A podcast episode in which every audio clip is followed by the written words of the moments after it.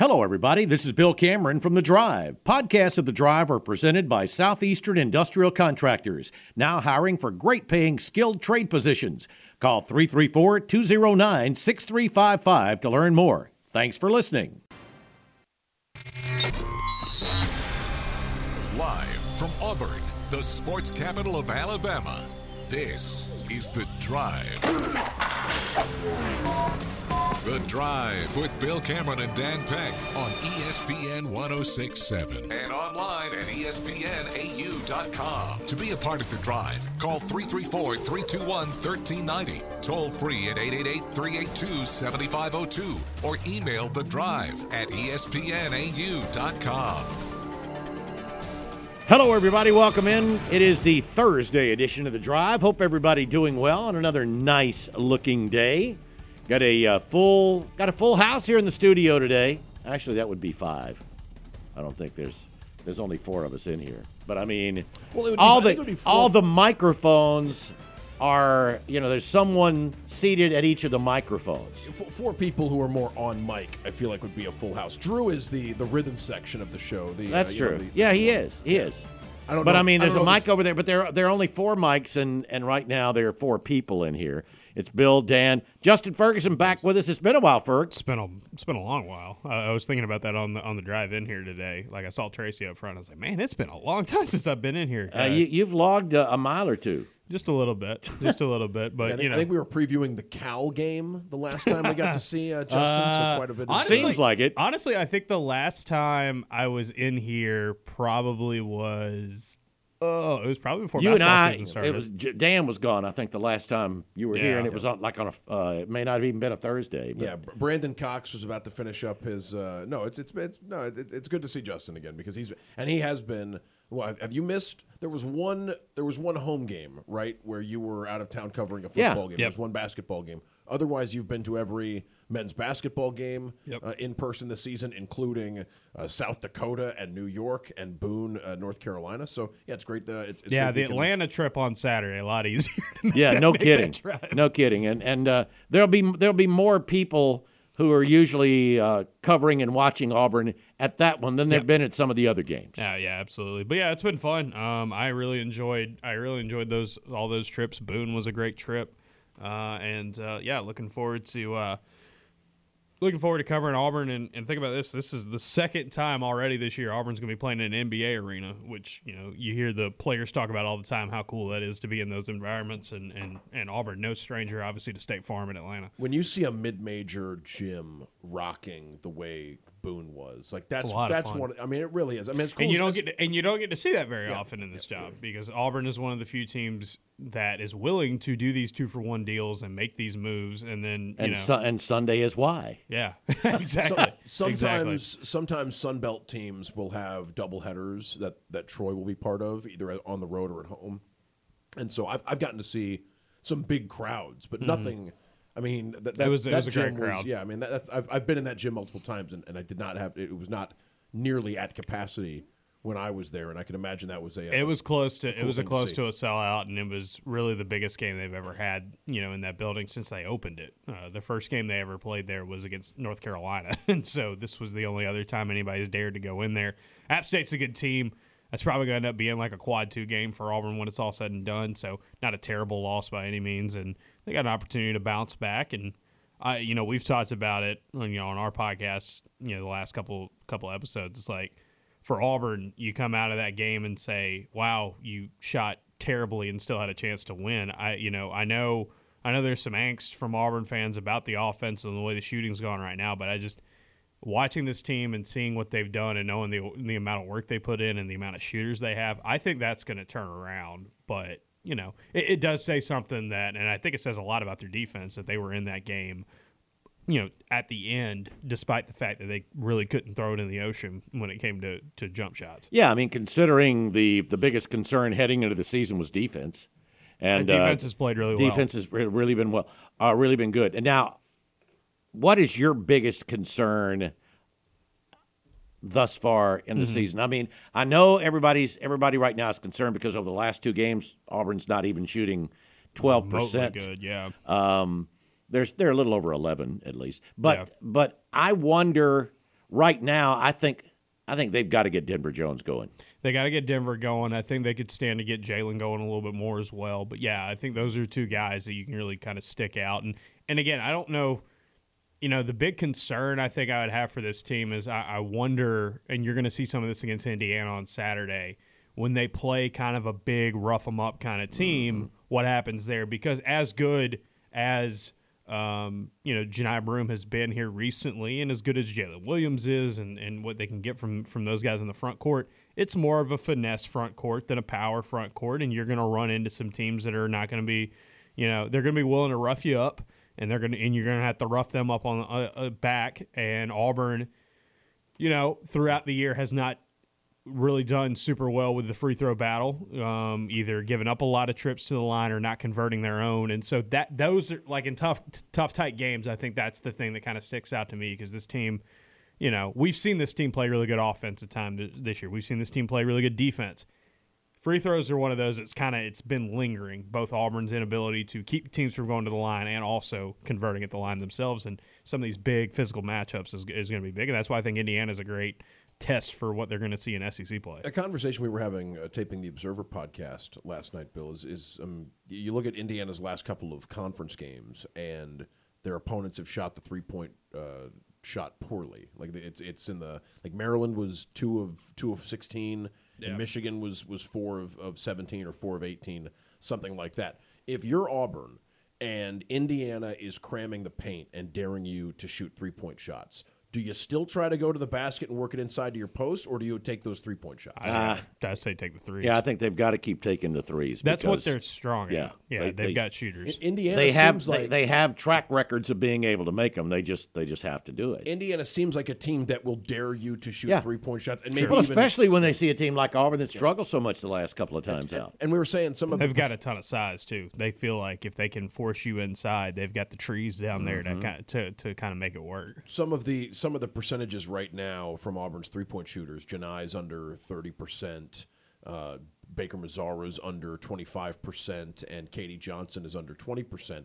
Those kind of numbers a month into the season. Small have, sample size. Yeah, yeah. Small, no, that's what I mean. I mean, a, um, uh, the, a, month into the season, those kind of numbers will have defenses backing off and and hey. I mean, and, and maybe daring you. I, I, I mean, Aden's shooting under 33%, you know, overall. Yeah, yeah. I, don't, I, don't, expect, yeah, I mean, and, and, and, yeah, I don't expect any of those guys to continue shooting at that. To rate. Bill's we'll point, see, to Bill, to Bill's point, Denver, Denver's a guy can get going because he, he, he's the guy. Yeah, yeah, thirty six percent this year. I mean, even in some games where he's been cold, like he has been a overall a pretty good shooter. Um, yeah, I mean, just uh, I'll say this, just internally at Auburn, uh, in that program right now, there is a belief with the coaches and the players that that the three point shooting is going to work itself out. Like the there's a lot of confidence that these guys have enough shooters, they put in enough work, they put in enough time. You're going to have cold spells. You're going to have games where things don't fall, but it was easy for Auburn fans to come out of that App State game and see how it ended and, and say, oh, well, this is just the same team that they were last year. I, I can see, like, as the result, sure. But this team started off the year really, really playing really good offensive basketball. And I think they have the ability to get back there They've got to tweak some things. They've got to have some counters. Teams are defending Aden Holloway a lot different than they did at the beginning of the year, which has made it tougher on Aden. They've got to make those adjustments and those tweaks, but also it's just hit open shots. Yes, in the App State game, they forced some bad looks. I mean that that's that's that's just straight up. But of all the three pointers Auburn missed against App, I would be willing to say around half of them, maybe even more than half of them, were good looks. They just didn't go down. I mean, how many wide open shots did Auburn just have rim out mm-hmm. in that mm-hmm. game? So just hit them. You just you just have to hit them. And it's not the fact that this team doesn't have shooters. They have shooters. Their shooters are all just collectively slumping at the moment, and, and that's something you can at least work around, especially if you have a defense uh, that, that is keeping you in a lot of these games. I feel like Holloway more than the other guys I listed. You know, that, that's also an issue of does his shot selection need to improve? Because I mean, you, you said forcing it. I mean, yeah, I think there were he, He's probably where... the biggest example of guys who are forcing it a little bit, but he's a rhythm shooter. He's he's trying he's trying to get back in it. I mean, this is a dude. Offense was coming so free and easy for him at the beginning of the right. season, and you can tell he's trying to get back into it. Uh, and but you know, I asked Bruce today about about Aden, and I asked a couple other players about Aden, and he was like, "Look." Teams are defending him differently. We've we, have we have got to adjust to that. He's got to adjust to that. And then secondly, I heard this from uh, from from Jaylin Williams when I asked him. He said nobody's in the gym more than Aden. Like like this is a guy. This is a guy who is working to you know start knocking down those shots a little bit more. So it's not like you know he, he's a guy that knows that he's slumping and and he has to get out of it, but he's working really really hard to do that. And it's not just you know. It's one of those. I, I expect him to bounce back. He might not go crazy against Indiana on Saturday, but I do expect him to come back because I think you know something we've talked about before. Dan is like you bank on talent to win out over time. It's early in the season. Um, and then I think the other, other good news is for Auburn is that even in this slump right now on offense, especially with Aden, Tre Donaldson's playing really good basketball. Mm-hmm. Um, he has been probably Auburn's most consistent guard uh, for the last few games, and that could lend itself out pretty well here, you know, over the next few weeks. Maybe more of that two point guard lineup, um, and just finding other ways to get get Tre involved because he he has picked up Aden and he has picked up that point guard position when Aden's been struggling. And there have been some times where those two guys have been able to play together and be pretty successful. Yep, Auburn, Indiana, Saturday, uh, hoops giving. Auburn, a regular, uh, and the uh, the hoops giving over there in Atlanta. Uh, we'll talk more about that. We, would love for you to join in. That's Justin Ferguson, Bill, and Dan with Drew at the controls here on the Thursday edition of the Drive. And you can. Uh, Shouldn't the hoops giving be closer to Thanksgiving? It should. Like, I mean, it's I, not that it's not that far removed from it. Yeah, I mean, I guess it, it's still holiday themed, and you know, in the holidays, I guess. Include, I mean, Thanksgiving came a little earlier this year, is what right. it is. It you just, know, yeah. it was it was it was about as early as you can get in uh, November. And maybe the gym, maybe the gym was booked that weekend for something yeah. else. You know, the uh, the Hawks might have had a home game or something, so they have to you know they have to respect the the everyday tenant. But yeah, just it's jarring to hear it's the hoops. Game. Yeah, I know. It's well, like, you know, you holla holla hoop. I don't know. That sounds like You know what? If those, I don't know. If those leftovers are still in the fridge, right? Like you know, I, uh, it's always it's this time, time of year, though. It's it's probably time probably time to uh, pass on them now if Probably. they're still in the fridge. Probably. They're in the freezer now. Maybe they're okay. freezer but, might have been. uh, able, yeah, you could you could freeze them right right afterward. Right. but, yeah. All right. Uh, again, we'd love for you to join in. You can give us a call on the Drive Hotline presented by Skybar, and that number is 334 321 1390. You can also text the show 334 564 1840 on the Drive text box, presented by our friends at Southeastern Industrial Contractors. They also sponsor the podcast, available however you listen to podcasts. We'll get to, I'll tell you what, before we get to our first break, while I'm thinking about it, I mean, uh, uh, a couple of notes about former Auburn basketball players. One good, one sort of sad. Uh, did you see the the game that uh, Stretch had the other day? Yeah, set, set the incredible. blocks. Eleven blocks. Set the blocks record blo- for George Washington. Yeah, great game. Great to see Stretch playing on the D1 team and, and getting to do what he's Yeah. does best. And then I, I know what you're. I know, I what the, Devin- I know what the other. Yeah, Can Devin- We get to a, can we get to a, a positive one uh, from uh, how about Jabari having 18 rebounds? Yeah. last night as well. Break, Oh, uh, wow. sets a Absolutely. perso- yeah, personal. Uh, I guess uh, sets a personal career high in year two with Houston, but an 18 rebound night for Jabari Smith, who was off to a hot start in his second year uh, in the NBA. Now, yeah, and now then, yeah, and then sadly, Devin Cambridge uh, going down with a season-ending injury. Um, Texas, that might be, last that night at might- Texas Tech. That might be it for him. I think. Yeah, I think so. Was, um, which which is which is terrible. Dev, Dev's one of the more entertaining players I've Mm-hmm. ever covered, and uh, yeah, you, you wish you wish him a speedy recovery. You wish he's he's able to you know continue his basketball career in some capacity. But uh, yeah, that's that's a tough blow. And he had been playing pretty well for, for Texas Mm-hmm. Tech. we talked about uh, we talked about Cliff Ellis yesterday, didn't we? Yes, we did. Yeah, because all and we said it on the podcast too. But all the best to uh, to Cliff Ellis in retirement as well, former Auburn uh, coach, former Niceville High School coach, uh, who is uh, he he called it a career uh, this week at Coastal Carolina, and is uh, even without the the Cumberland wins, Bill, just from uh, South Alabama, Auburn, Clemson, and Coastal. Uh, I believe yeah, I believe he's in the top ten all time in uh, in Division Yeah, he's either eighth or ninth. Yeah, I mean he's he's in the he's in uh, rarefied air as a college basketball coach, and I think it's really cool that he's stepping down in the middle of the season so that an assistant on the staff can get an opportunity to coach the team uh, for the rest of the year and have a real audition for the job rather than because Cliff Ellis, we were saying on the podcast, Cliff Ellis is somebody who could get a retirement tour if he wanted to. If he said, "I'm retiring at the Oh, end of the yeah. season," then it would be like when you know when Derek Jeter was walking away and he'd get a gift from every uh, you know, as, a- as a road opponent, and you know the Sun Belt would be going out of its way to salute him, and he's and he's passing on all of that uh, to be uh, uh, to to do something uh, pretty noble, I think, for his uh, for his assistants. And so, yeah, all, all the best to uh, to Cliff Ellis. On brand move for a uh, for, for, for a guy like him. We will uh, get to our first break. We can talk some more basketball. I got a feeling we'll talk a little football, the transfer portal, recruiting. You've got uh, state the the Super Seven going on, and and uh, we, we will talk about much that and much more. Love for you to join in here on the Thursday Drive. Yellowwood knows that a five star backyard is the place to make lasting memories, like cookouts. Bill Cameron and Dan Peck on ESPN 1067 and online at ESPNAU.com.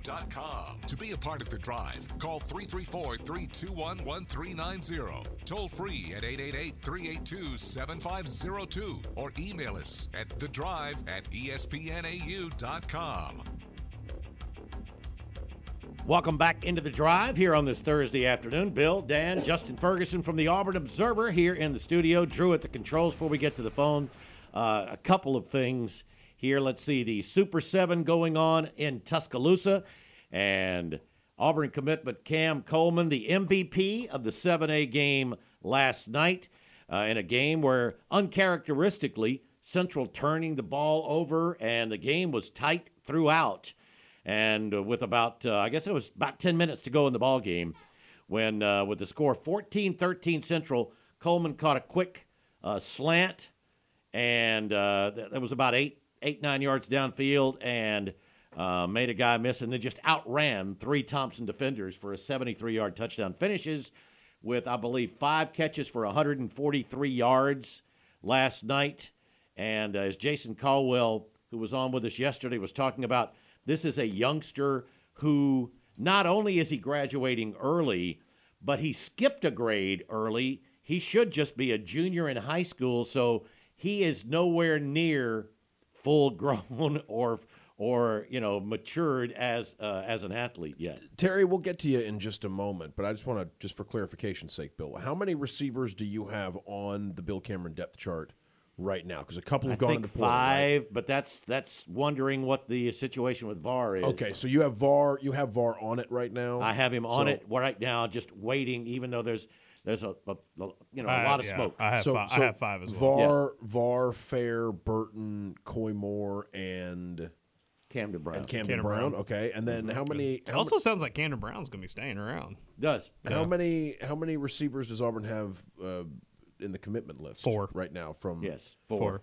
Cam, four. Cam, Cam, Cam, Perry Perry, Bryce, and Malcolm. Malcolm. And you assume Auburn? I mean, what one or two from? um, What I guess That's nine. They would like more than nine. They're, they've already they've offered five or six. Uh, there was just another one announced or it was reported just a, a The little while ago. State receiver. Uh, well, and then uh, Coastal, Carol- uh, Coastal Carolina receiver uh, Jared Brown is going I- to visit oh, next oh, week. okay. I didn't see that. I haven't seen that. Um, One. the Georgia State receivers visiting soon.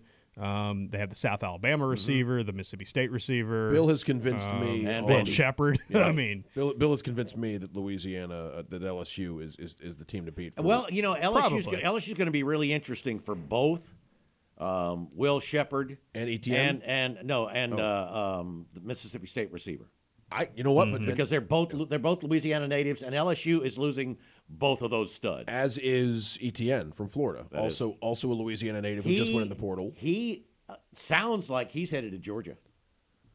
Well, it's. I mean, you understand, but I mean, he's. Well, he's- yeah, We'll, we'll get we'll get to. Have, have you guys seen the uh, the outkick story today that had some number had some of the numbers in there, supposedly quoting current coaches and players? We can get to that in a little bit, but let, let's get to the uh, drive hotline, and Terry gets us started. Hey, Terry.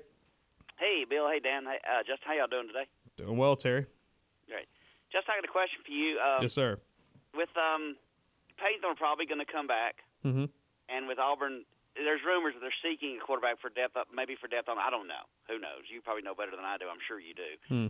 It, do they not think that much of Holden Geriner? Yeah, I think it. I, th- I I think it could be a situation here where you know I- I think Auburn could go after somebody if they lose somebody or multiple mm-hmm. somebodies. I, I think this staff really likes Holden. Um, I, I I wonder how much Holden is going to be prone to say because I mean he will have been in Does you know, Holden want to be at Auburn three years without, without being, a, starter. Yeah, that that's the real question. I think uh, you know that he's got he's got to answer that one for himself, Mm-hmm. and I and I do wonder what that ends up looking like moving forward. But I, I do think the staff really likes him um, it, uh, enough to unseat a guy like Payton Thorne. Probably not, just because of the experience factor. But my thing is, right now, it looks like if Auburn does go after somebody in the transfer portal at quarterback, it's probably going to be until after somebody moves on, uh, more than them taking the top dollar right now and going after one of these big name guys right now. Uh, it seems like they're better off, or they think they're better off, spreading that wealth around around to these other other classes. And so for quarterback. I don't know. Between him and Walker White, I both think Auburn would love to develop a guy for the future after Payton Thorne uh, instead of just recruiting over their heads. And I'll, I'll tell you this, Terry. Uh, um, you know, Jason, who is on with us on, on Wednesdays there with 24 7, and uh, one of their guys uh, with Recruiting Insider uh, was talking with, uh, with KJ Bolden, who is, you know, is committed to Florida State, but boy, Auburn is not letting up, and Auburn's telling him he could play both some uh, few plays on offense as well as defense. And according to uh, according to the uh, um, th- th- this is Philip Dukes. According to his um, post yesterday, KJ Bolden said Hugh Freeze told him that they really like Payton Thorne and they think he can be a very good quarterback with with improvement of the other players around him, and that's what they're pitching at least to to guys like KJ Bolden, who's a five star. Interesting. Mm-hmm. Uh, just I don't even you guys having to cover what I think is a, turned into a soap opera with Holden Geriner. Quite honestly, it, it's so it's so weird that you know you get into this point now where it's like if you're not if you're not playing in a couple of years, especially at quarterback, you're just going to be on the move. Yeah. You know, no matter what. So you got him, you got Hank Brown, Walker White's coming in. I, I would imagine. If I had to guess, you're probably going to see Robby Ashford somewhere else. But again, Robby Ashford's already transferred. You got to you, the He's graduate know that he can graduate if he yeah. wants to stay on this so level it, it, it's, it's such a it's such an interesting thing. But yeah, I mean that doesn't surprise me because you know what you just said about uh, you know what the pitch is to KJ. Because yeah, I mean for Auburn right now, and we talked about this on our podcast that what came out today, and it's like there are a lot of these big name quarterbacks in the portal right now. Your your Cam Wards, your uh, Dillon Gabriels, you know how the the Howard Will Howard, those guys. They're going to want to go to places that that right now say, "Hey, we need you to be It's our yours. quarterbacks. Yeah. we need you to be our quarterback. We think you're the key for us to get to the next level." Here's the thing: Auburn's got an experienced quarterback coming back, and the other thing is Auburn's not a quarterback away from being a contender. Auburn is Auburn's got to build their roster up. And so if you can take that money that you would use in NIL to go get a big name quarterback and you spread it to everything else, it it might make you a better team. It might not make you the best possible version of yourself for 2024, but I do think this staff is thinking with the big picture in mind because you know we talk about the NIL and we think about okay, how much do you have to give out to transfers? Got to keep in mind NIL's big with these high school guys as well, and so like for Auburn, you would much rather try to invest that money, I think, in a KJ Bolden or somebody else than a one year rental at quarterback, knowing that you already have an experienced quarterback that you could lean on next year. And- and I would be it's a tough call to make, Right. But it's it's it, it, Well, it you've got definitely an, makes sense. you've got an investment right now. Yes. and you're and you're you're hoping that uh, that uh, that Payton Thorne can improve. And- if you're gonna if you're gonna invest that or more in somebody else, boy, you'd better know that you've got to improve. And to Terry's point, to Terry's point, with a guy like Holden Geriner, with a guy like Walker White coming up, you I think if you're Auburn and you don't take another transfer quarterback this year and you give one more year of Payton Thorne, you are setting it up to turn it over to one of those guys in the future. Right. The big thing we're about to see, and, and my friend and my buddy Alex uh, Kirshner, who who is on Split Zone Duo, he, he made this point this week these teams that are just constantly getting transfer quarterbacks year in and year out. It's a great way to live if you can do it, but like, are you developing? Are you like, will you be able to get those really good quarterbacks out of high school moving forward? If this team just knows, if a kid just knows, hey, you're just going to go get the transfer, you're going to go recruit over my head. yeah, and so why, for all, why would the super high school quarterbacks keep going to, you know, play for Lincoln riley The Riley. point, Yeah, exactly. the point Justin made that I don't think people consider enough when they imagine, well, Auburn should go get Cam Ward or Auburn should go get. Let me be clear. I think X. Auburn's a better team next year if they got a Yeah. Cam Ward or a Sure, Dillon Gabriel. But, is that the best use of their money right now? That's the decision they've Yeah, got to But make. what people don't consider is that Cam Ward is in the Cam Ward's looking for the best situation for him Yeah. as well, and it's not just about money. It's about does Auburn offer him the best chance to win compared to an Oregon well, or an best Ohio chance to win, best preparation Florida for the next level, and it's, it's there- I mean, there, there are multiple Yeah. things. Well, yeah, you got to wonder about. I mean, LSU's losing a lot of That guys. is true. No, I'm just saying there, Losing there, a lot of there are teams out there that on paper might have more than Auburn around the quarterback that that might be looking at, especially what on the offensive line. Well, like I there are mean, when places. you, when you, lo- both when lines lose both probably lines a Heisman scrimmage. Trophy quarterback and and the two best receivers on the team, then the next quarterback coming in is going, all right, who am I throwing to? yeah. And I think well, if you think that's going to be Will Sheppard? Is the answer to that question I too think for that could be one of the guys. It could yeah. be, and, and, and if I'm LSU, I can at least point to any transfer receiver And say, "Look "Look what we did with them. Look what you, we are wide receiver you, right? You know, and, right. and LSU's got that great track record now.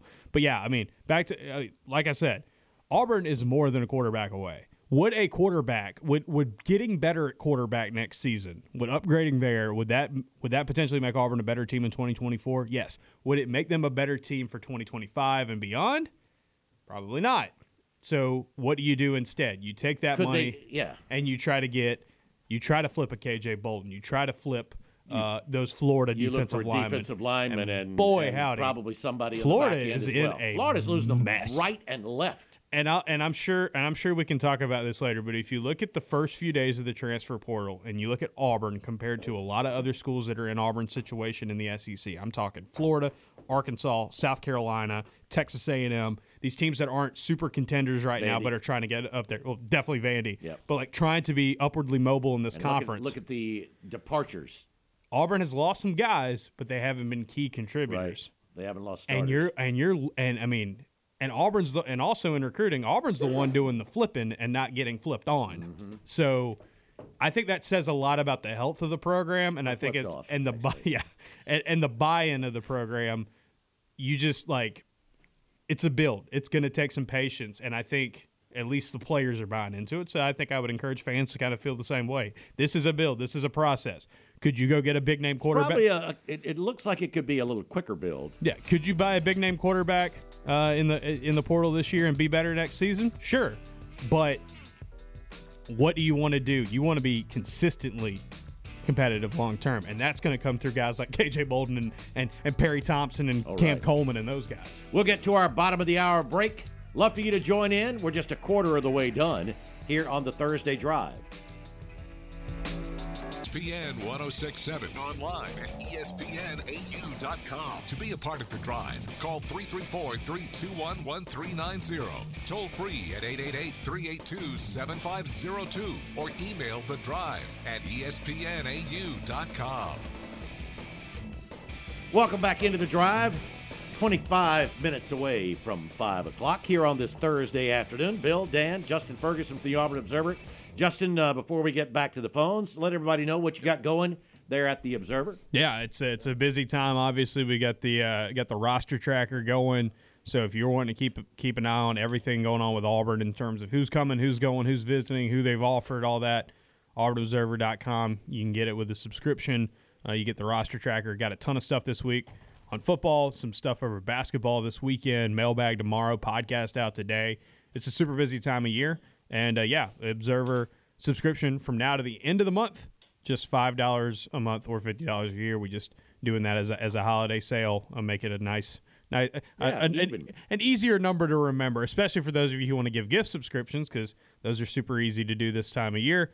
And uh, like I've told f- people, if you're an Observer subscriber and you give a gift subscription, uh, sh- send me an email and uh, about it, and uh, you'll get free time added to your account just for bringing somebody into the Oh, fold. oh, so that- that's good. So we're just Finder's fee. yeah, we're just doing a lot of giving this time fee, of year. Yeah, bonus, just doing a little bonus little, for you. just doing a little giving this time of year. But yeah, AuburnObserver.com, ton of stuff. We're putting out stuff every day. And again, that roster tracker. I mean, I put that up last Monday, uh, and I've probably updated that sucker you know nearly hundred times at this point because there's just there's just a lot of movement every day. And I'm on the podcasts. I don't know if if that helps that- sell subscriptions or if we need to give people. That's why the price is dropping. Yeah, that's why this. Yeah, this thing is this thing is going this thing is going into the red.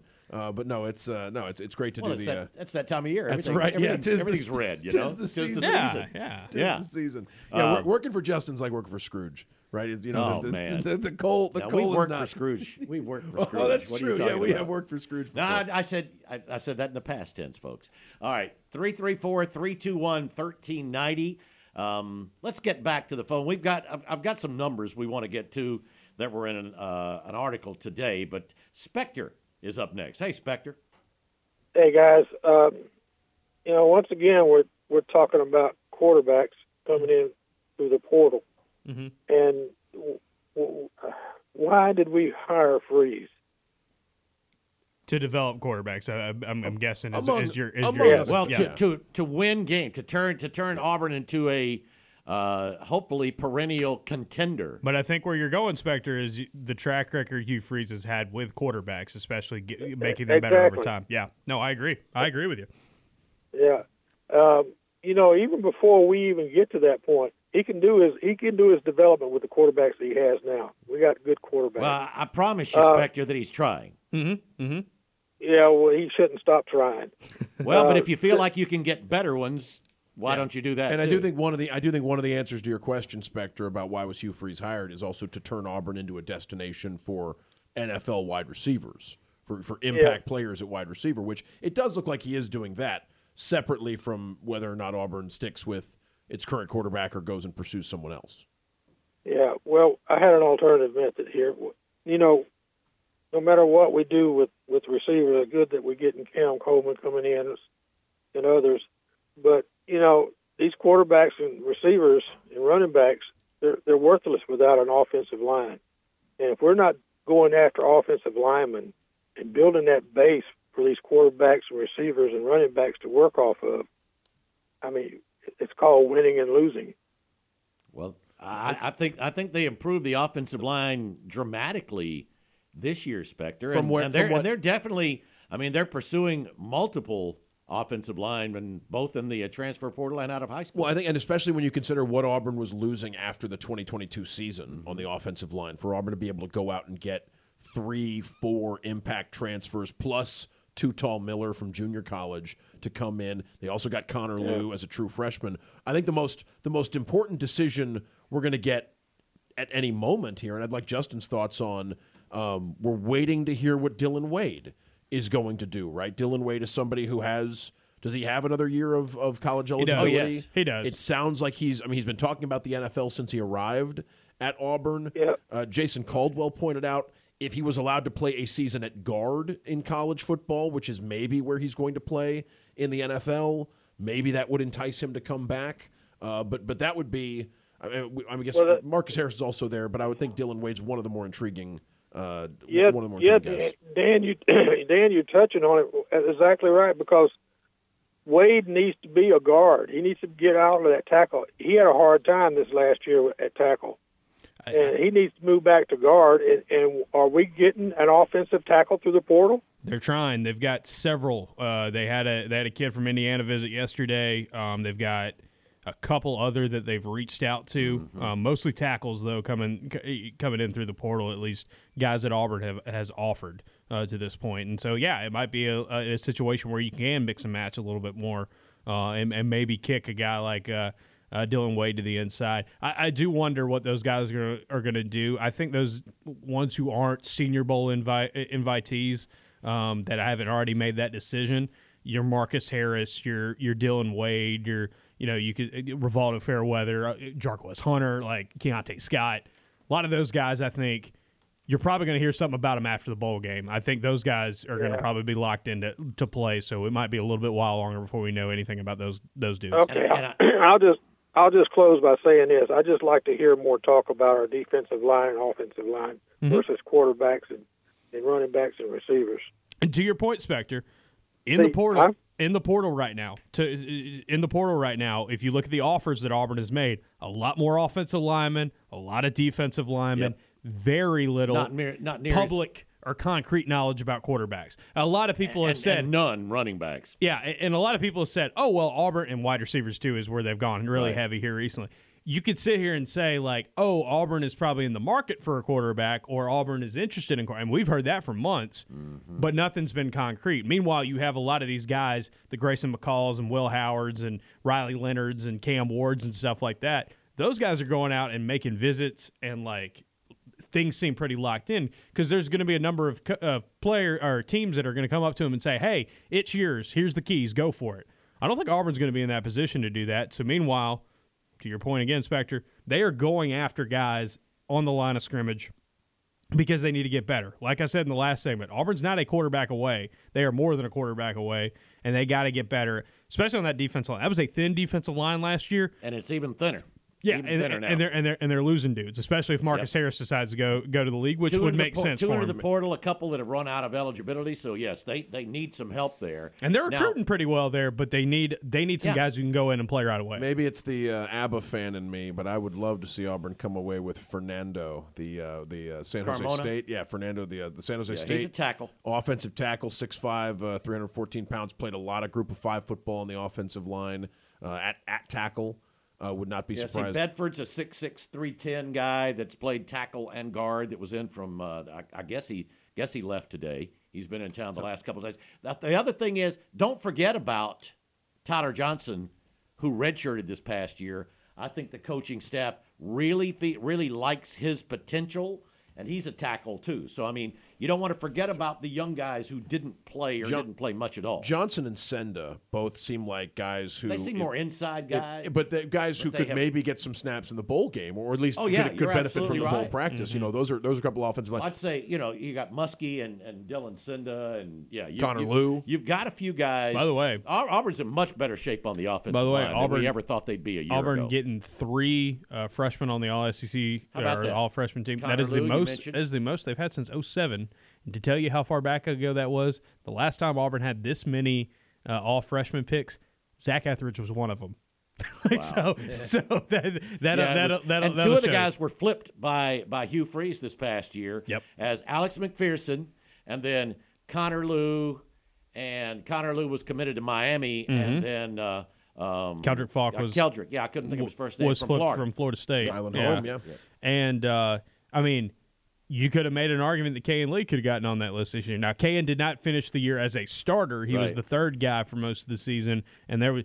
It was a really fantastic year for young defensive backs in the SEC, especially with Caleb Downs at Alabama, who looks like he might just be this world destroyer Oh, there. Well, uh, for a while. Um, They're, they're they're pretty good at spotting talent and getting. uh, yeah, yeah, but uh, but yeah, it's really. I mean, again, we talk about it for the future, um, and like I said, uh, like I said, like go get better at quarterback. Sure, it could make you a better team next year. It could get fans more excited. That would be one play to do it. I just don't like. Auburn is trying to build something bigger, and yes, quarterback's the most imp- important position on the roster, but it ain't the only one. And I think Auburn has already shown with this recruiting class, with last year's recruiting class, they're trying to round it out and try to make this a consistent contending team mm-hmm. more than just trying to build and have multiple classes, not just Yeah. Uh, you know new, newcomers that are coming in every year that only have a year or so. I wanted to pass along something I got a call earlier today. Now we talked about Keionte Scott a little yesterday, Dan, and uh, I know I said that you know I think uh, everyone's waiting for an announcement from Keionte. I got a call from South Alabama this morning saying that I think uh, Jim Nagy, the uh, director of the Senior Bowl, was on the air in Mobile this morning and said that, and I hope I'm not, you know, bursting anybody's bubble or balloon or anything, but he said that Keionte Scott had declined his Senior Bowl invitation. So that's what that's what a caller and told it's, me this morning. and it's really fascinating to think about what Keionte Scott could do. Could, you know, could Come back- Auburn move him to play yeah, outside come corner? back and bring him, let him play corner and show talked- what he can do there. him and talk- Kayin yeah. Lee is a good combo next year. You Mm-hmm. you've got you know you got a guy in Sylvester Smith who got some reps this year at nickel. You've obviously Caleb Wooden's played some nickel. You can move. around. They have um, two of the guys they've gone after or they've at least given offers to in the portal here these last 24 48 hours or so. Two Oregon State transfers Right. um, that are really versatile and really good. One of them Safety and a linebacker, right? Uh, they had another. They had a corner. Uh, I think it's two. I think it's two Oregon State defensive backs. Yeah. yeah, one of them. One of them was a true. Oh, that's right. That's right. One of them's brother's a linebacker. One of them's a true freshman who played in every game and played pretty well th- this season for Oregon State. Another one will be a six-year guy next year who's played some of everything on the back end. So, yeah, I mean, I, I can see, and I wrote about this earlier this week at the Observer. It's hard. It can be hard to remember this sometimes because only a couple of them really got to play this season. But you got to keep in mind, last year Auburn brought in a lot of defensive backs. it's the highest year. rated defensive back class Auburn has ever had. They had five guys in that DB room last year that were were blue chip players coming out of high school. Three more uh, on top of it as well. It's a deep, deep group. Freeze has already talked about wanting to turn those guys loose in bowl season. So I think it's kind of like how I feel about wide receiver too for Auburn, where it's like, yeah, you've got real talent coming in. Those dudes are going to play right away, and I think Auburn's got real talent right now that are that's young at DB and they can play in 2024. But you don't want to have to put it all on the kids. So if you can be selective, get a transfer or two in the DB room, in the wide receiver room, move some pieces around, you know, uh, you'd be in a really good balanced position for the future. We talked about with. Uh, well, we got to take a break. But we, we talked about with, uh, with with with Crime Dog b- before the season started. The idea that if something happened in Nehemiah or DJ, they were very comfortable with Keionte's ability outside. Jason brought up the point yesterday of Keionte and what the way he would benefit. His NFL draft stock would benefit from playing a season as an outside corner, uh, and that, along with NIL, could be enough to keep him uh, keep him around for another season. Especially if he thinks it's going to be a, a bigger season uh, than this one was. We'll get to our final break of hour number one. Dan, hang on. You're up when we come back here on the Thursday Drive. Online at ESPNAU.com. To be a part of the drive, call 334 321 1390. Toll free at 888 382 7502 or email the drive at ESPNAU.com. Welcome back into the drive here on this Thursday uh, late afternoon. Let's get right back to the drive hotline. And Dan is up next. Hey, Dan. Hey guys, how y'all doing? Doing all right. Happy holidays to you, Dan. I appreciate it. Um, one thing I think if if you're bringing in such a talented but young receiving core, I think you'd prefer to have at least at the quarterback position a very experienced guy. If if you bring in somebody else from the outside and they're having to learn the whole system and everything, it's going to take that much longer for those younger guys to get on the field at receiver. And I think those are game changer kind of guys that you want to get in as fast as possible. Yeah, no, I I, I agree with you. I think I, it's a great point, and I think I think what you know, I know y'all have talked about it. Um, what gets overlooked a good bit is that Payton Thorne was not here in the spring, Mm-hmm. and there's going to be some more of that time to really dig into this playbook, get into that system, and you know, He knows what he knows what Hugh Freeze wants. I'm going to say that, yeah, and I'm going to say this, and I'm going to be very quick to say I am not calling, you know, Payton Thorne is going to be a Heisman contender next year. But look how many guys who were in the Heisman race, look how many really good quarterbacks there were in college football this year that were transfer quarterbacks who were in their second year at their new school or were in a later year at, their new school. Bo Nix, Michael Penix, um, you know, uh, Dillon Gabriel was the, there for a minute. Uh, um, um, Jayden Daniels, obviously, who's going to win the thing.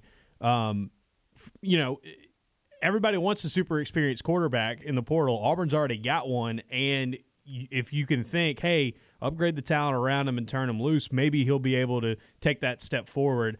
I I think it's I think it's a good move. Um, you know, it, it might be the smartest move for your money, but yeah, like like you said, having that experience would be really key because you've got a quarterback who already knows what to do, and then you can spend that time getting your wide receivers up to speed for sure. Um, one more question on that. Of the receivers, let's assume that they all sign, that we hope they do. Um, do you know uh, how quickly that they'll be in? I mean, do, do we know like like a Cam Coleman or that? Cam's an early enrollee. I think I think is Perry, I don't think Perry is. I can't remember if Perry is. And then obviously, obviously, you know, you don't want to. It's all speculation at this point. But Ryan Williams, if Ryan Williams reclassifies to 24 and Auburn has a shot to flip him, he will not make that decision until till February. It looks like. no, so, he wouldn't sign until February. Yeah, I think that Bryce Cain's an early enrollee I as well. I think he is as well. I think I think those are the two. I think Yeah. Cam and Bryce are the two that are early enrollees. Yeah, so it'll be it'll be really good for for you know especially Cam to get him you know Mm-hmm. uh, early because he he looks like he's you know if anybody watched him last night or just seen the numbers this year, it's just it's pretty ridiculous what he can do already as a, as a young guy. Yeah, I- I've been watching his video multiple times. I'm pretty.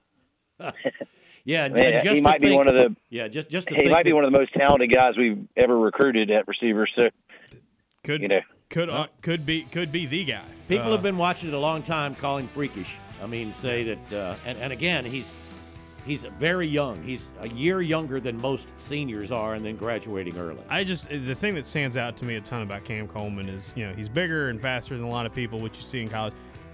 His ability to track the ball, his ball skills, it's not very many guys can not. There aren't very many guys in high school, seven A high school football, who you can be like just throw it up to him. It doesn't matter if he's got two guys on him. It doesn't matter if he's got one guy hanging off his back.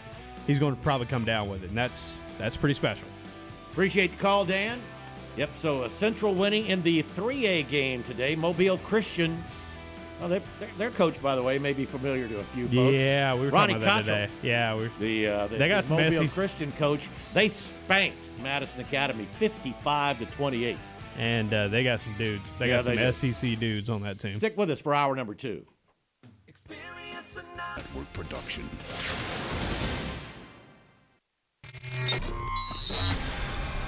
Live from Auburn, the sports capital of Alabama, this is The Drive. The Drive with Bill Cameron and Dan Peck on ESPN 1067 and online at ESPNAU.com. To be a part of The Drive, call 334 321 1390, toll free at 888 382 7502, or email The Drive at ESPNAU.com. Welcome into hour number two of the Thursday Drive. Bill, Dan, Justin Ferguson from the Auburn Observer. Uh, and yes, uh, we're, we're, we're having fun here talking football, basketball.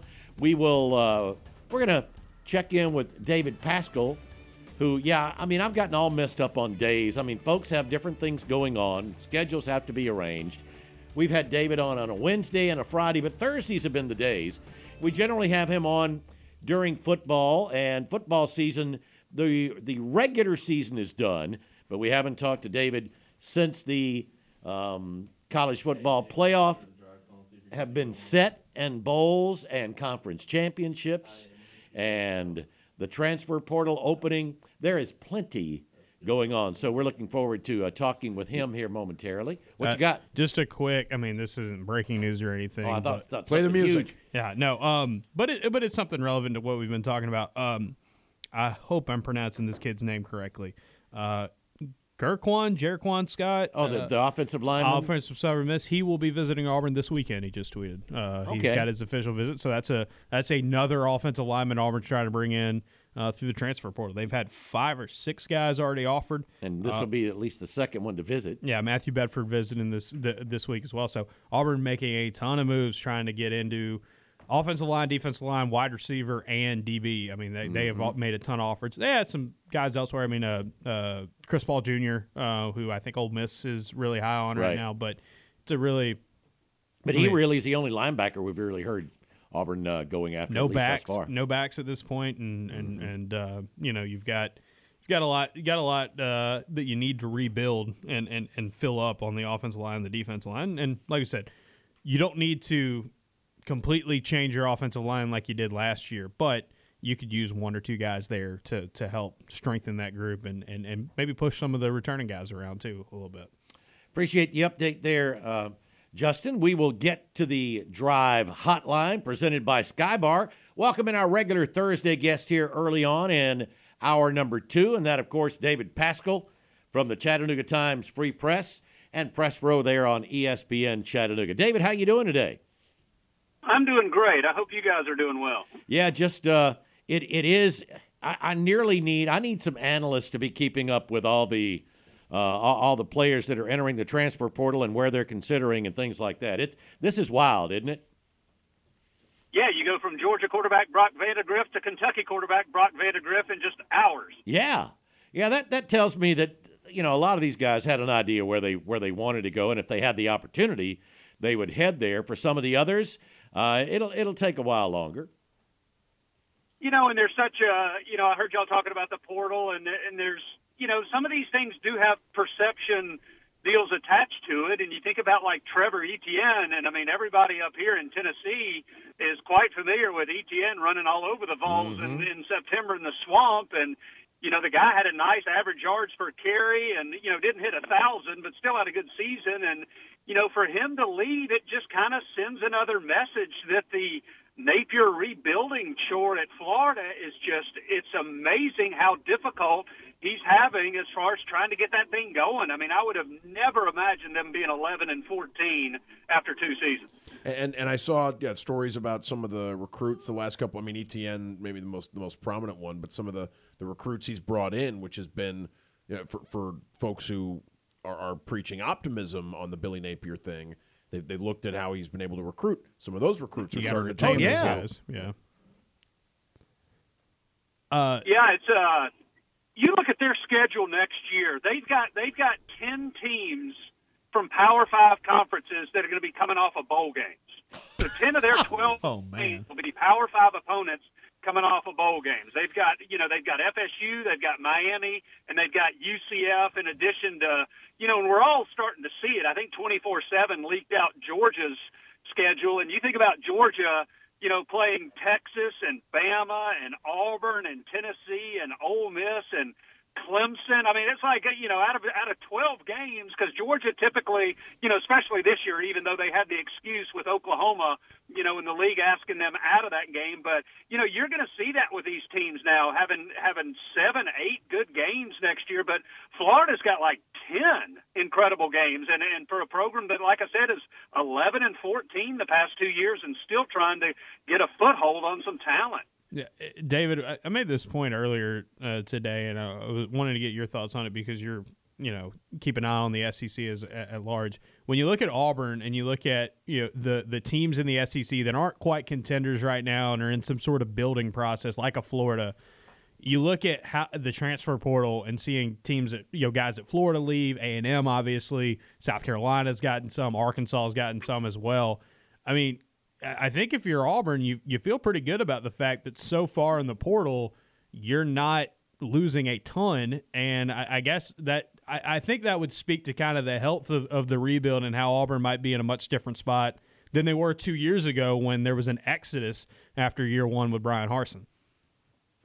And I thought you were touching on something before I came on that was interesting. I've read, you know, it seems like a lot of national outlets are doing stories on Colorado. I mean, obviously that was the, you know, in program in September and they kind of fell off. And of course, if you watched Colorado, and I think everybody at, at some point did, you know, their offensive line was just so dreadful.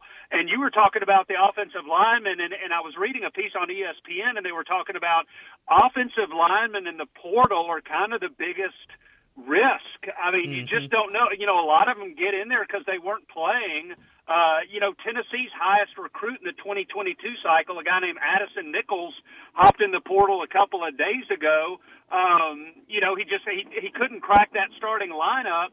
That's just kind of you know. In this article was they were quoting anonymous Pac-12 coaches, and I thought it was interesting because they said if you if you try to build too much on your offensive line through the portal, you're making a huge mistake because a lot of these guys Yeah. are overvalued, and and so I thought that was just kind of interesting. That seems to be more than any other position, uh, you know, just your real under a microscope type thing. You just don't know if these guys are going to be that good. Uh, so I'm, I'm curious to see how some of these offensive linemen in the portal pan out at these different locations. They got Yeah. that, that kid from Texas A&M who played a lot last year as a true freshman and was a really good recruit. I, I, I made the joke yesterday. He's going to be able to name his price because he's one of the few guys a in the proven portal. commodity. That's the thing. is Proven finding Power proven guys. commodities there on the offensive If line. a Just because somebody was a four or five star, a highly rated player, Yeah. if they haven't played, you're taking a big gamble. And if you're a Power Five guy who is transferred on the offensive line, you you probably haven't like you're staying put, like because Right. teams are making it very valuable. And like you like you were saying, David, like you want to develop on the offensive line, you want to retain talent because that is the one position group more than anything else where cohesiveness and continuity matters a ton. So you're going to fight really, really hard to keep those guys at home. Talking with David Paschall Yeah. from. Go, go ahead, David. No, I was just going to say up the road in Knoxville, I mean, a lot of their hopes for next year, because Tennessee had a weird roster this year where they had more than 30 seniors and more than 30 freshmen. They had very little in between because that last class that, that Jeremy Pruitt assembled just kind of blew up. Uh, and so it's an interesting dynamic because I think Tennessee's fortunes are just kind of waiting on some of these decisions. I think Cooper Mays, uh, Cade Mays' younger brother, I think he stays and uses the COVID year. Uh, Javontez Spraggins, a nice guard for them. If he comes back, that obviously helps. And then they've already received word from John Campbell, who played five years at Miami. He redshirted in 18 and was a medical in 21. Uh, played this past season at Tennessee and was the starting left tackle. Well, he announced through a video the other day that he's coming back. So that's the other dynamic is you've got guys that are playing seven years of college football still for a little bit longer. So it's just a really weird deal. But yeah, I think Tennessee's fortunes depend on how many of these guys use super senior. Uh, and I don't even know what a super senior season is anymore because sometimes it could be fifth, sixth, or in some cases a seventh year of college football. Yeah, that that is crazy. Uh, all right, since the last time we talked, the uh, championship weekend, and there were there were a couple of games that didn't go the way that at least the odds makers saw it, and we have the college football playoff set. David, do you think they got it right? I mean, if the if if you just go subjectivity and eye test, uh, then I, I can see those four teams. But if you go, if you use the logic of uh, Florida State can't compete with a second or third string quarterback, and you just you they struggled to get first downs in Charlotte against Louisville, I understand that. My logic would be, why was Georgia not ahead of FSU? Right. If you're going on the eye test and you think that Bama can beat FSU head to head, and of course that you know the Orange Bowl came out and Georgia was instantly a two touchdown favorite. Uh, but I mean, if if you're going by who the four best teams are, and you throw in that, and see, I've hated the committee forever. I mean, I you know, and part of that's bias. I used to be on the Harris poll that helped determine the two teams that played in the BCS, but I liked having I, I, I always uh, revealed my vote every week. I, I like knowing what the computers thought. You could see it. I mean, I just hate the subjectivity of 13 committee members and you don't know what they're thinking. And they they unleash these terms like game control that we learned two or three years ago and stuff like that. So uh, I just I've, I've never liked the whole committee deal of it, but.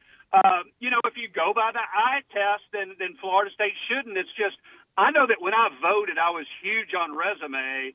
And, you know, if you win all your games in a Power Five conference and you schedule LSU and Florida outside your league and, you know, they, they start throwing up the, the schedule strength and how FSU's hurt. And I'm like, is it really FSU's fault that Clemson, Miami, and Florida all stink compared to how they typically do? So I feel for Florida State. Goodness gracious, as a graduate of Auburn, everybody knows how Auburn felt in 2004 when you do everything you're supposed to do and you still don't. But if you go by the eye test, and they kept saying it's going to be the four best teams, not the four most deserving, then then I you know I certainly think either Alabama or Georgia you know, should be in there. And I, I totally get the logic. Alabama lost to Texas, and Alabama beat Georgia, so it's easy to peg it. Texas, Bama, Georgia. Um, but yeah, it's I, I get Florida. I, I feel Florida State's pain for sure.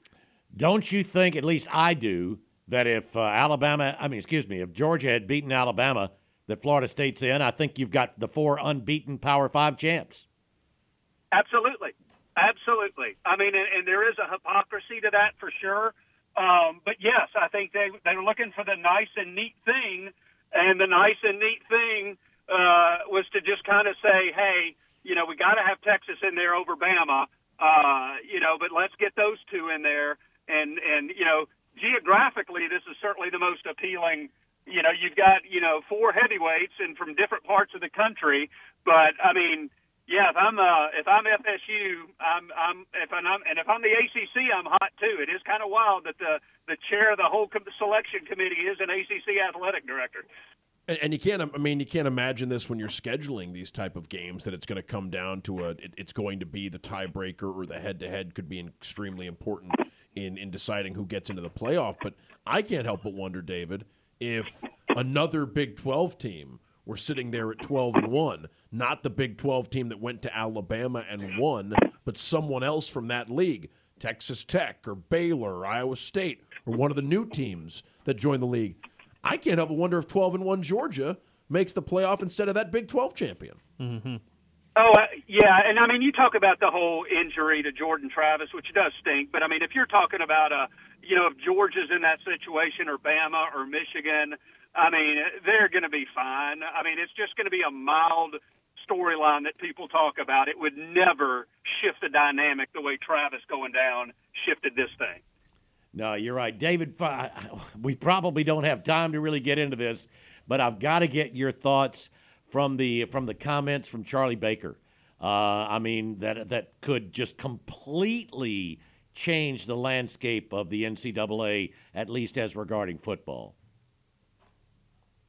Yeah, I mean it's just, um, yeah. I, I mean, there's just been there's so much to frustrate you with the way the sport is heading, and and I mean, the, just the, the the rankings alone, the fact that 12 of the top 13 in the final uh, CFP standings are all going to be in the same two leagues next year, the SEC and Big Ten.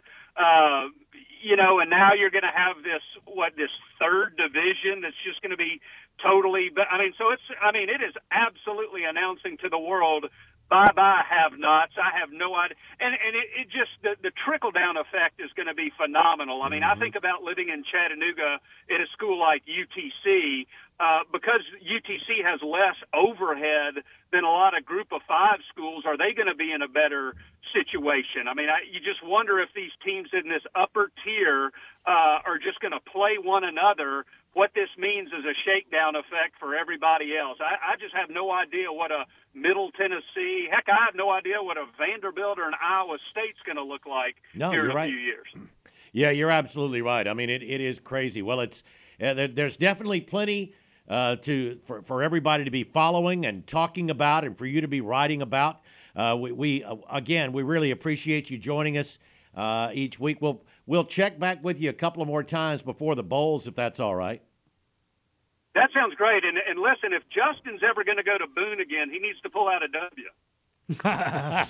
you know, you know that was such a wild atmosphere. I'm glad I made that trip. But like, I, we were talking about it uh, the other day. Like, I don't know if I'm ever going to have a game quite like that again because how many times do you get a power team like Auburn going to a mid-major like App State and just letting them really just like letting them say, "Hey, this is going to be the biggest game you've ever played in this building. Let it rip." I mean, it's it, it was such a special special time. How about this, David? That that weekend, Auburn goes to App State men's basketball and loses. Florida in women's basketball goes to Marshall and loses, and uh, Ole Miss, who was in the top 25 in women's basketball, they go to Southern Miss and lose. Big weekend for the Sun Belt three victories over visiting SEC teams in the same weekend. James Madison in the top 25 in men's basketball as well. They've already picked up a couple of big wins, but that's a uh, it was a nice weekend for the league. Yes, it was. And you think about you know on the flip side, the SEC and the men's side, because Auburn wasn't the only team to go down. I mean, no. Kentucky you know, UNC Wilmington, that was a that was a stunner. But the Auburn game did surprise me, especially if you watched it out of the tip, because I mean, you know, Justin's there, but that thing was what seventeen to eight Auburn out of the gate. You're just Mm-hmm. like, this is looking pretty strong for Auburn. But then the the the shooting woes that plagued them so often last year. I mean that. I saw Justin last year up in Knoxville. That 46-43 brick fest we'll never be able to etch out of our minds there. And, and Auburn just went straight back into that mode. Uh, you know, and I guess every team will have that. It just seemed like Auburn was displaying uh, the ability to avoid those kind of just dreadful shooting nights. But they had one the other afternoon for sure. Yeah, they they've got it. They've got to get that straightened out. They should, but I mean that's why they'll have to play them. David, really appreciate you joining us. Let everybody know how they can follow everything you do. TimesFreePress.com and ESPNChattanooga.com. All right, David. Have a great rest of the week, and uh, we, we'll talk to you next week. That sounds great. You guys take care. All right, David Paschall joining us as he does on Thursdays. We'll get to our first break. Don't forget Tiger Takes coming up at the bottom of the hour. Dylan Cardwell uh, will be joining us, so uh, stick with us here on the Thursday Drive. Be a part of the drive. Call 334 321 1390. Toll free at 888 382 7502 or email the drive at espnau.com.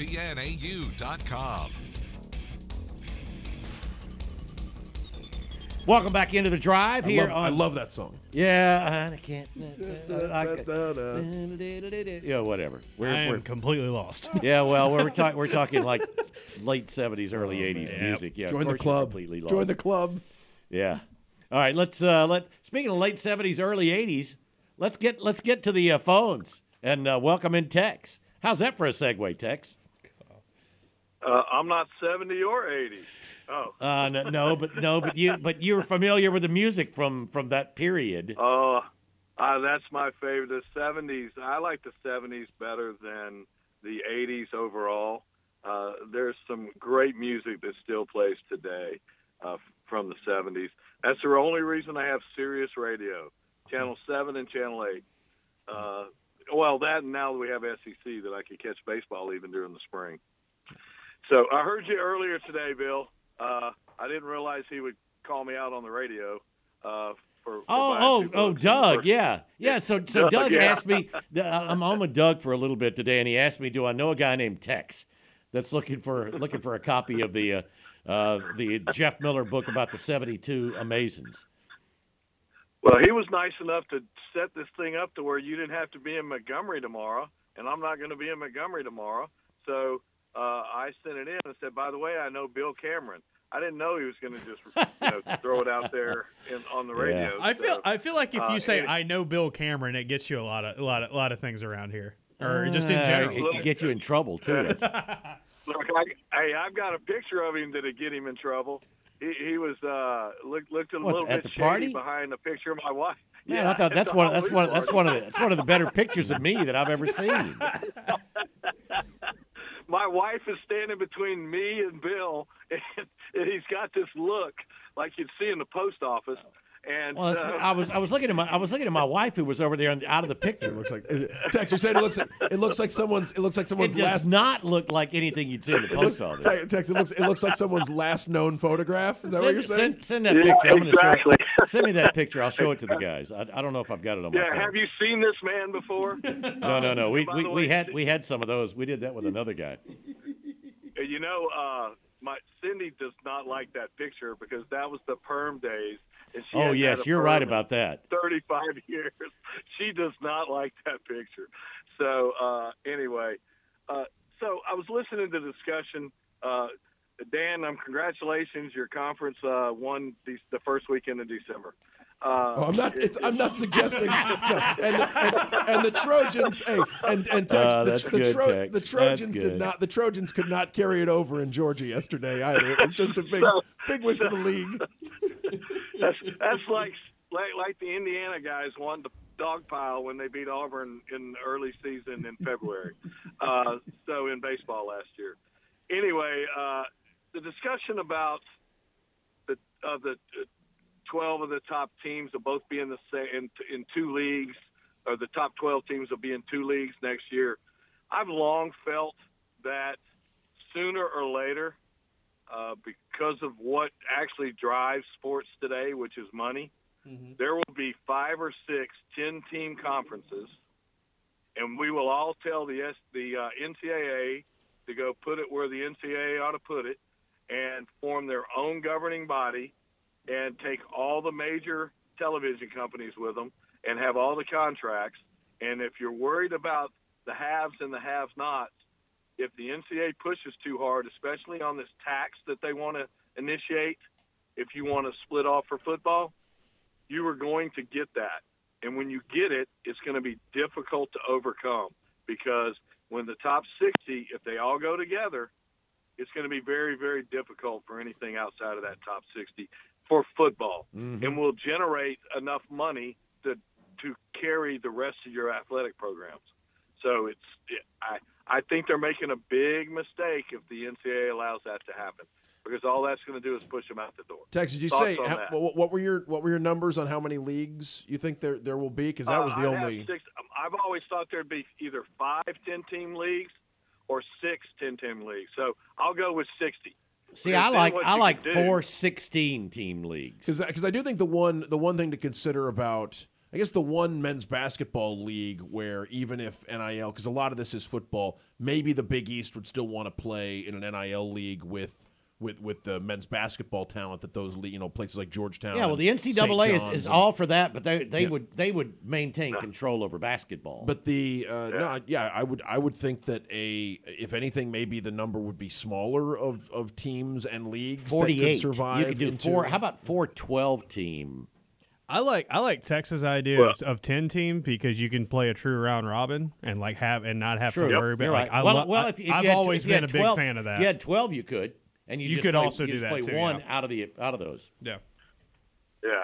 I, I, I said 10 because that'll give you nine games, and then you could play Right. three cross, you know, division, well, however you set it up, conferences or whatever. And I'm telling you, when I say those schools, these are going to be football schools. I'm wondering, Yeah. Tex, if you if you could come up with 60 schools that would be willing to say, yeah, we're gonna we're gonna uh, make sure we keep at least six million dollars in that war chest. It sounds like what should have happened, you know, years ago, where the five conferences probably should have tried negotiating with the TV networks as as a unified front instead of well, the SEC is going to make a deal with CBS and the Big Ten is going to make a deal with Fox because that incentivized te- uh, leagues to start making their own league the best football league it could be. The ACC poaches Miami and Virginia Tech. The Big Ten goes and gets USC and UCLA. The the SEC brings in uh, Texas and Oklahoma and and Texas A and M and Missouri before that, and I, I think it, it it sort of encourages leagues to poach the best teams from each other and and concede into or, or get sm- contract into uh, in, into three or four power conferences instead of the five that make sense geographically. Tex. Well, and, and I know nothing makes sense geographically anymore.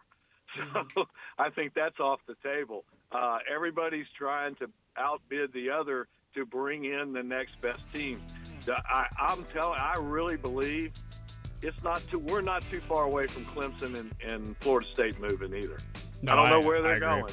nope, you're right. They're looking. them two moving. Yep. Yeah, Appreciate it, Tex. And and it's all right, bud. Take care.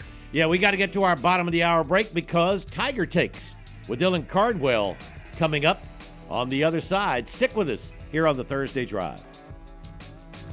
Or 321 1390. Toll free at 888 382 7502 or email the drive at espnau.com.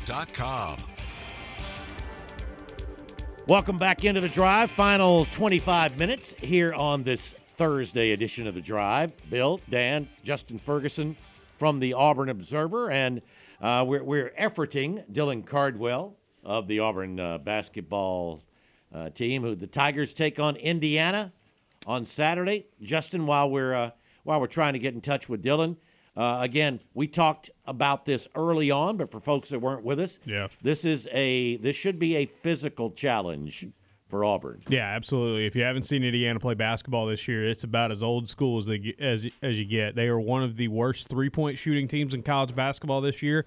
They also take some of the fewest in college basketball. Their three point rate is among the very lowest in the country. This is an old school team. They've got two two big men up front that they really really like. Kel'el Ware, uh, former uh, Oregon uh, player, is off to a great start this year. Indiana. They've also got uh, uh, I can't remember his first name off the top of my head, but Reneau, um, a, a skillful power forward um, that kind of plays a lot similarly to Johni Broome, but he is their four instead of their five. So that tells you what kind of lineup they they run.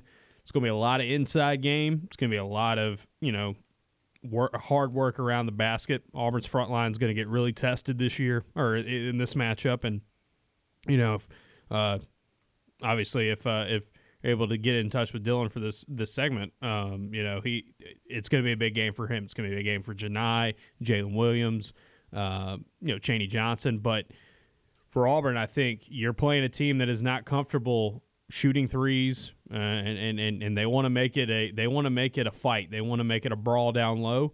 Uh, so for Auburn, uh, can they stretch the floor? Can they space it out? Can and can that defense hold up against a team that is? I mean, I don't know if there's going. I don't know if Auburn's going to play a team. Bruce said this today. I don't know if there's going to be a team Auburn plays this year that plays quite like Indiana. This is for a modern college basketball team. They do not do a lot of modern stuff, but they're very effective. Only lost one game all year, and the only game they lost is UConn, who might be the best team in the country. Do, do the numbers tell you there's a big difference stylistically between the, the pace these two want these two teams want to play at? Like does Auburn- Indiana's comfortable playing a decent pace. Now Okay. they, they they they are naturally slower on offense because they do a lot of post action. So they're gonna they're gonna post up. They are gonna put the guys back to the basket and let them go to work there. So they're not a team that runs and guns as much as Auburn. I think Auburn could benefit from speeding this game up a little bit. I'm also interested in seeing if Auburn tries to play a little smaller at times or, or maybe, you know, tries to push the pace a little bit more to try to get Indiana's big guys out and running a little bit. This is one of the tallest teams in the country, period. I think they're the fifth tallest team in America. So Indiana scored 89 points against Harvard a couple of weeks ago, and in that game they had 50 points in the paint and four three pointers. Which Yeah. does, does beg the question: Where'd those other points come from? Yeah, Right? free throw line. They- I mean, they are they were they were somewhat at a 13. Yeah, they're, they're They good shoot- at they're good they at get- drawing fouls inside. Yeah, they get to the line and they convert at the line, and that's one of the areas where Auburn, on both ends of the floor, have not they have they haven't won the free throw battle very consistently. So it's a big game. I mean, Johni Broome's playing good basketball right now. You, you you've got some good play out of Dylan here in recent in recent games. Obviously, Jaylin and, and, and Chaney are a good you know matchup at the four. But uh, yeah, I think Bruce said it today. Hey, I got ten fouls with my centers. I, I might have to use all of them. Yeah, in that's this something. one. Yeah, it, it, it, it'll be fun. Hopefully, we can uh, get in touch with Dylan because, I mean, um, he's going to be counted on Yeah. big time on Saturday and, and uh, you know, expected to get in there and, mix it up against those guys. And this is a game where you're just going to have to defend this team a lot differently than you play everybody else. You look at Auburn's defense and, and a lot of the a lot of the principles and a lot of style they like to run on defense.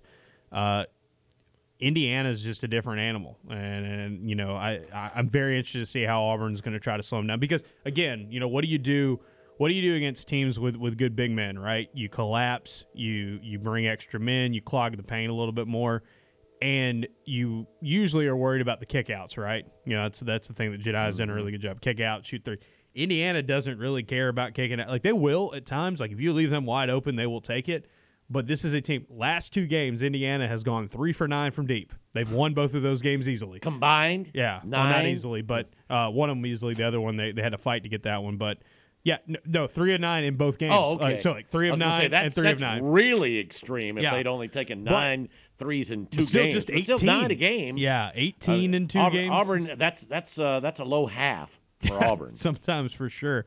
Um, I, I, do like the way this this Auburn team matches up if they hang tough in the paint, right? If they if they do a good job of defending without like Yeah, that that that's that's the key right there. Mhm. Defending without fouling. And Auburn, and I know fans, you know, always feel like the officials have it in for Auburn. Sure, but I mean, I think at times you've just- got you've got to you've got react an to how the aggressive game's hand- being called. Yeah, you've got an aggressive and handsy defense, and sometimes teams use that to to to their own advantage. Um, I do like this matchup though for Auburn. The, the way Auburn's played defensively, um, you know, is good when you're going up against a a good. I will say this: a good but a very one dimensional offense for Indiana. Now their big men are about as good as you can get in in the Big Ten, um, so it's not going to be easy. But you know, I think Indiana's only had one game this year where they've even shot the ball relatively decently from from deep. So, you know, if you're Auburn, can you come in? Can you hit the shots? Can you hit your threes? And can you kind of play play this game at at, at your own style? Because Indiana would love to come in and just play. I mean, they play bully ball. It's old school. Mike Woodson um, played in Indiana, uh, and these teams look a lot like his old teams back when he was a player, where they don't even act like the three point line exists. Um, you know, they're they're still trying to trying to get those really tough twos, and they get to the free throw line a lot. So big matchup. It's going to be a real. It's going to be a brawl, and I think it's a great test for Auburn. Again, I don't think they're going to face very many teams this season that attack quite like Indiana does because they are old school. But getting you ready for big, strong, physical front courts because Auburn's front court, as talented as as they are and as good a games they've played, it is a more finesse front court. And this is a game where they're going to have to show some real steel down low because uh, Indiana's going to give them everything they want physically. One of the things we were talking about a little while ago is, uh, uh, I mean, this this is a fun weekend when you look at SEC, I mean the SEC, Alabama's going to Toronto to take on Purdue. I mean you've got some got some huge matchups, and it's been uh, it's been a little bit of a bumpy start for the SEC, as David was mentioning. I mean, you know, Kentucky falling to Wilmington. I mean, it's um, the the the pre-conference season has been uh, has has been a lot of fun and it's been crazy. I mean, you're looking in in the top. You got Arkansas ranked in the top 25 with what do they got? Four losses now. So I mean, it's. Uh, it, I, I thought South Carolina was going to get themselves into the top 25 if they held on and won last night. Could not do it. Clemson, Yeah, at Clemson. Clemson comes back and wins that game, uh, and, and so South Carolina has their first loss. The only undefeated team left in the SEC is Ole Miss. They haven't played a murderer's row. They have beaten Memphis uh, at home, and, and they'll, they'll play. I think they go to UCF uh, this weekend, so a Big 12 team on the road uh, for, uh, for for Chris Beard, and, and that's a. Uh, you were saying on the podcast, Justin, like if you if you tried to find someone in the league built like Indiana, it might be Ole Miss because Yeah. of their front court. You know, yeah, because they really front court, on- physical front court. No, obviously with Allen uh, as has been their best player this year. Auburn fans very familiar with how physical and slashy. Uh, yeah, he's, uh, he's averaging like about- 18 and seven or something. He's for doing him a really right good now. job. How about this? We we all like, and this is a basketball segment. If, if we can't get in touch with Dylan, we'll, we'll try him again uh, another day. But um, is is the is the heat on Jerry Stackhouse fair? I mean, this It is, a, is, it's a coach. it is. It's a It coach is we all like. start. Yeah. But they are I was, they're not I playing was, well. I was a lot higher on Vanderbilt than most people were coming into the season, and uh, you know maybe maybe people knew what they were talking about with Vandy because it is it is a brutal start to the year. And when you see when you see South Carolina get off to a good start, where you see Ole Miss getting off to a good start, where you see hey Georgia's had a couple of good wins here uh, recently, like that's real rough because like there are teams in the bottom half of the SEC that are good and they're going to be you have great coaches. The very bottom of the league, I mean, if you're in that spot, it is just really rough to survive. And uh, Stack might be Stack might be better off in the NBA. Like it might it might be it might be a thing where attracting talent is Yeah. a like and he's I I don't know because he's, he's Yeah, an I AB was he really an- hoping he was an I- NBA assistant for a I long was time really before. hoping it would work out, and it, it might still could. I was really hoping it would work out for him because to me he seems like the perfect like replacement for Hubert Davis whenever Hugh, Hubert's done at North Carolina. Like Well, that- Yeah, Hubert- things need to go much better than they are, you know, Sure. for, for that but to ever stacks be the case. X's and O's with what you can bring in at Yeah. talent wise at North Carolina, and then being such a great player from there. Yeah, How about, how about the uh, the the fit? It seems like Mike White fits better at Georgia than he did at Florida, doesn't it? yeah, I I mean, think things are things are not going too I think for him. As a fan base and as a, as a as a as an institution, the culture, the athletics culture at Florida, um, they have very very high expectations, Mm-hmm. and they think they are owed, you know, consistently competing for championship caliber every year. every year in, In every sport. in everything. You're right. Um, Mike White could not deliver on that at Florida. But at Georgia, where Georgia is just kind of like Auburn was a decade ago, and they're like, please, if you can just make us decent for an extended amount of time, that's better than we've been in a, in a long time. So go do that. Yeah, they look like they're decent. They're they're decent. Um, they've they've they've played some pretty good basketball here recently, and it's just.